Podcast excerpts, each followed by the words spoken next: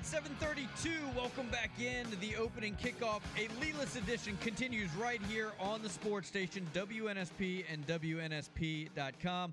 We welcome in our weekly guest, a good friend of the station, Jerry Palm. Jerry, what's the bigger story, Pitino dressing to impress or uh, storming the court? Storming the court. Nobody cares how Pitino dresses. Players right. can get hurt when the courts get stormed, and you know we're seeing – you know, more players endangered. You know, first Caitlin Clark, uh, the biggest, you know, best known player in college basketball, men or women, uh, gets knocked over in a court storm, and then Kyle Filipowski gets hurt in a court storm, and that's a, you know, a first team All American level player, and you know, we just can't have that. You know, just it just can't happen anymore, and nobody seems to care. I mean, there's just nobody. There's no appetite to stop court storms. So, what would you, if you were commissioner of NCAA basketball, sir, what would you do to curb the problem? The first time a, uh, a student section stormed the court, the, sec- the next game there would be no student section, empty seats. Huh. And then um, if it happens again, then, you know, multiple games with no empty seats, and then maybe a full season with you know with no students. I mean, I don't care. you know, you have the right to come and cheer on your team. You don't have the right to go out and endanger people on the floor. So, I I don't care if uh, if I have to kick students out of the building to, to keep that from happening. Jerry, is it possible that we're maybe making a problem that doesn't exist, given that court storming has happened probably 5,000 times over the last 50 years, and this is really the, the first year we're ever talking about this? Well, then, I, what we're stopping is a problem that is now starting to appear. It, maybe it hasn't been a problem before, but if it becomes a problem now, then it needs to be stopped now. This, this college basketball is really the only sport where you see it. Um, you know, you don't see NBA games with court storms. You don't see uh, professional anything with court storms. You don't see college football a little bit. You'll see some, um, but it's storming a football field is a lot more of a task than storming a um, a basketball court. And uh, those players are better protected, uh, football players. But now this is really a unique thing to college basketball, and if players are going to start getting hurt, then it needs to be stopped. Well, to that, I would say, yeah, of course, you don't see it in the NBA. It's part of what makes college athletics and college basketball, especially, so special and great. You know, college basketball is no is no less great if we don't have fans running onto the floor after a game. Uh, you know, okay, I'm a Purdue guy, so Purdue has been court stormed in 10, 10 of its last 11 road losses. Part of that is because they've been good you know, nobody court storms when you beat um, Indiana anymore. But um, it's it it's if Zach Edey got hurt during a court storm, it'd be war. You know, it's it, it would you just can't allow that kind of thing to potentially happen. He's Jerry Palm. He joins us here on WNSP. Uh, one other thing about court storming, we'll move on to basketball. But w- would you make of Alabama AD Greg Byrne's comments that uh, his idea is uh, you court storm, you forfeit the game. Um, interesting. Yeah, uh, that's one way to do it. I, you know, that's a, that's that's another way to do it. I hadn't thought of that one. Um, I don't, I don't dislike that. I, I, uh, it's interesting. I mean, what would the selection committee do with a forfeit? Um, you don't get a lot of those in no. college basketball. Yeah, I, I got no problem with that one either. Well, until Joe Schmo from the from the losing team says, "Hey, I got an idea. Let's run out there in our Purdue shirts uh, and and yeah, make well. it look like." But for yeah. a debate for another time. First of all, you have to get a bunch of Joe Schmoes in Purdue shirts as visitors into Mackey. Yeah. Good it, luck with that. Yeah. Well, we're working on it. We're working on it. All right. Uh, Kentucky what uh just blasted Alabama over the weekend. How does that impact both schools looking uh, down the line? Yeah, and that that was a game that Alabama was without um, Wague, right? The suspension. Yes, That's he did not he play. for suspension. Not that it matters when you when they win that bad. It's uh, you know, it's it's a loss. It's not two losses. You know, you get blown out, you get blown out. It's a it's a bad day, and um, Kentucky's a good team. So uh, it's more helpful for, for Kentucky to have beaten Alabama than it hurts Alabama to lose at Kentucky. Um, but those are just two good teams. Home team won. Really, uh, it, it's only a problem if it lingers into the next game. You know, if Alabama's you know hungover from that one and then goes out and gives up another one, uh, then it becomes a problem. But you know, Alabama and Kentucky, neither one are outstanding defensive teams. They both are can be explosive offensive teams. So it's not surprising we see uh, what used to be an NBA score uh, before the NBA stopped playing defense, um, in uh, in a game like between Alabama and Kentucky. Uh, I think you have, if I if I'm not mistaken, I think you had Alabama on the three line. Did I make that up? Did I read Yes. that correctly? Yes. Uh, nope. Yep. And uh, and They all, haven't really moved since the committee gave us Alabama as a three now two weeks ago. what what ultimately at this point in the season, because we're getting down to it, what ultimately could move them one way or the other? I mean, what what would it take, up or down? you know, they're they've got Tennessee left on the schedule. They have to go to Mississippi. They have to go to Florida. Those are three tournament teams, and of course, you know, Tennessee is ahead of them in the bracket. So you know, those you win those games, and now you, you get a little bit of juice.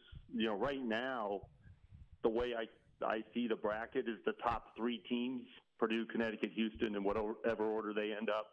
Uh, eventually, have separated themselves from everyone else, and then four through eight so all of the twos plus North Carolina is another block that's separated from the the teams ahead of them. And Alabama is among the top few teams that you know in that next block of teams. So you know you beat Tennessee, you start to put a dent in that separation. Um, but you have to win the other games too. I mean, you know, if, if Alabama wants to make a run, you know, they have to win at Mississippi. They have to win at Florida. I mean, those are you know potential uh, Mississippi to uh, very close to the bubble, but um, or the end of the bracket. And Florida's you know a middle of the bracket team, but you know if you want to be a two seed, those are the kinds of games you have to win. Jerry, we're gonna have to rename this time of the year Palm season. Everywhere I looked So, this weekend, it's Jerry Palm has this, Jerry Palm has this. How do you deal with this this fame you get this time of year? I answer my phone and talk to people who call me. I, I, and I guess at this time of year, I get more of those phone calls. I, I don't know. I don't really think about it much. I, don't think about it that way. Uh, my friends are, are much much more into having a supposed famous friend than I think much about it. I want to ask you this too. As we head, I mean, we still got three weeks or so until Selection Sunday. I know you're a Purdue guy, but Purdue or the field? If I asked you right now, I don't like any. I'll take the field for with anybody because, um, you know, as good as Purdue and UConn and Houston have been. Now, if you're going to give me one of those three, or you know, if I can have one of those three, and then the rest of the field, I might take one of those three.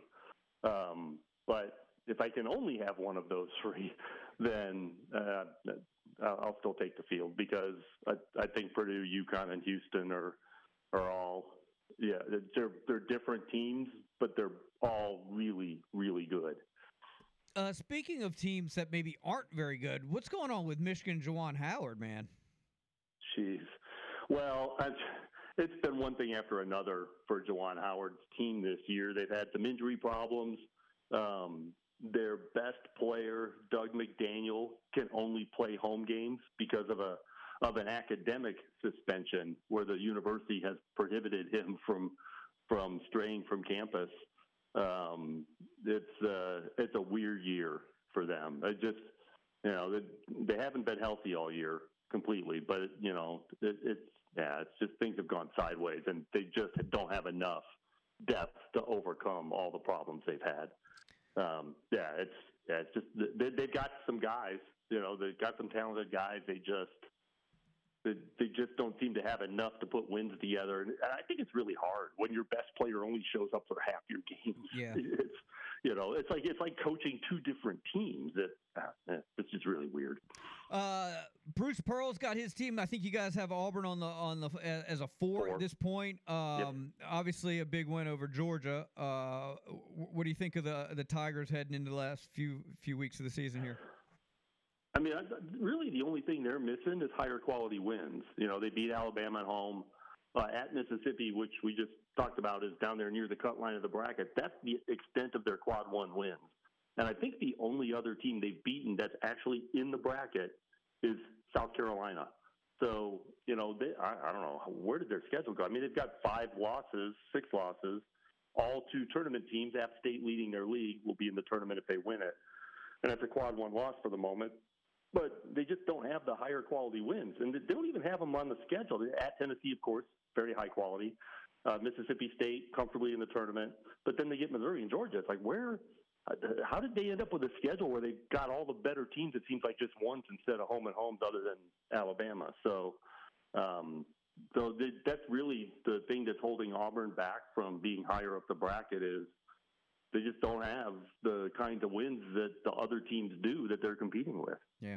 Hey, uh, always great to catch up with you, Jerry. Certainly appreciate the time. Have a good week, sir.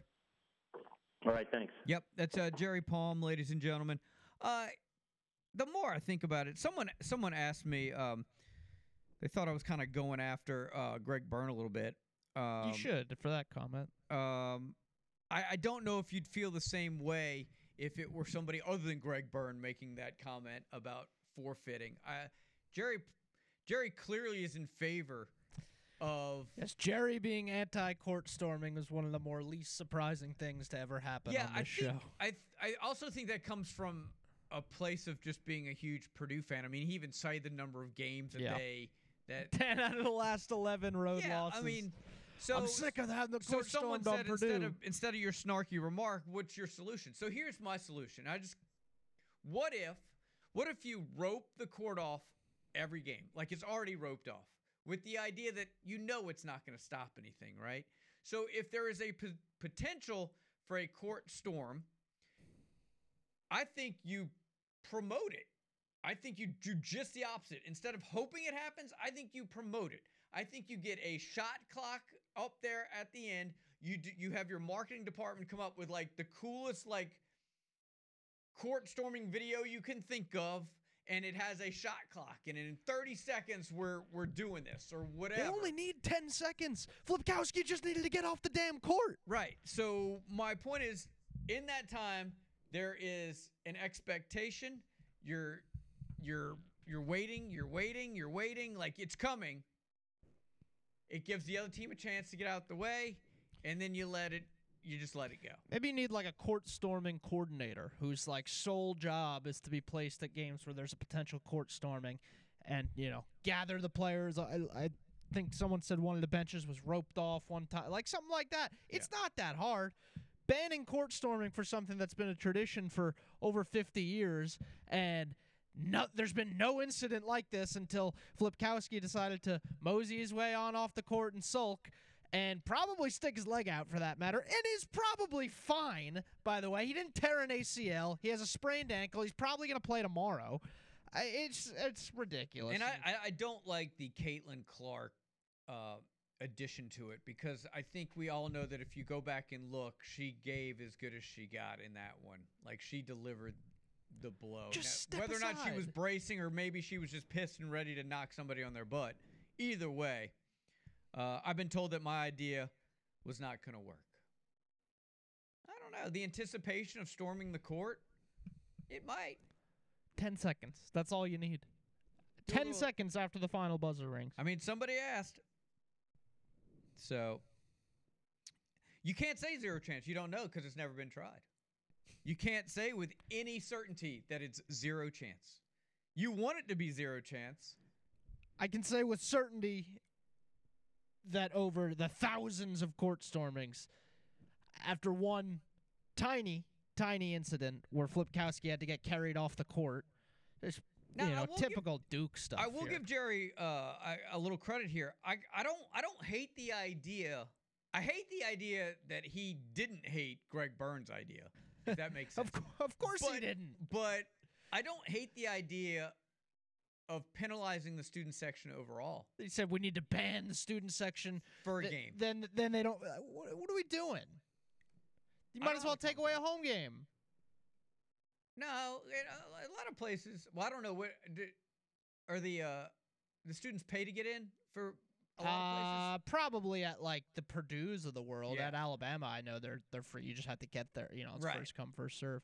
It's I- not like football tickets So, where you buy no, a I. I, I think uh, if you're passionate about your team, uh, that might warrant. Like Auburn fans are camping out, they'd be ticked off if they had if they couldn't get into the into the next game, right? You'd to Auburn's credit. I don't think they're storming the court either. But and neither is. But you, you, know, the- understand my yeah, point. No, I a get it. passionate fan base. Sure.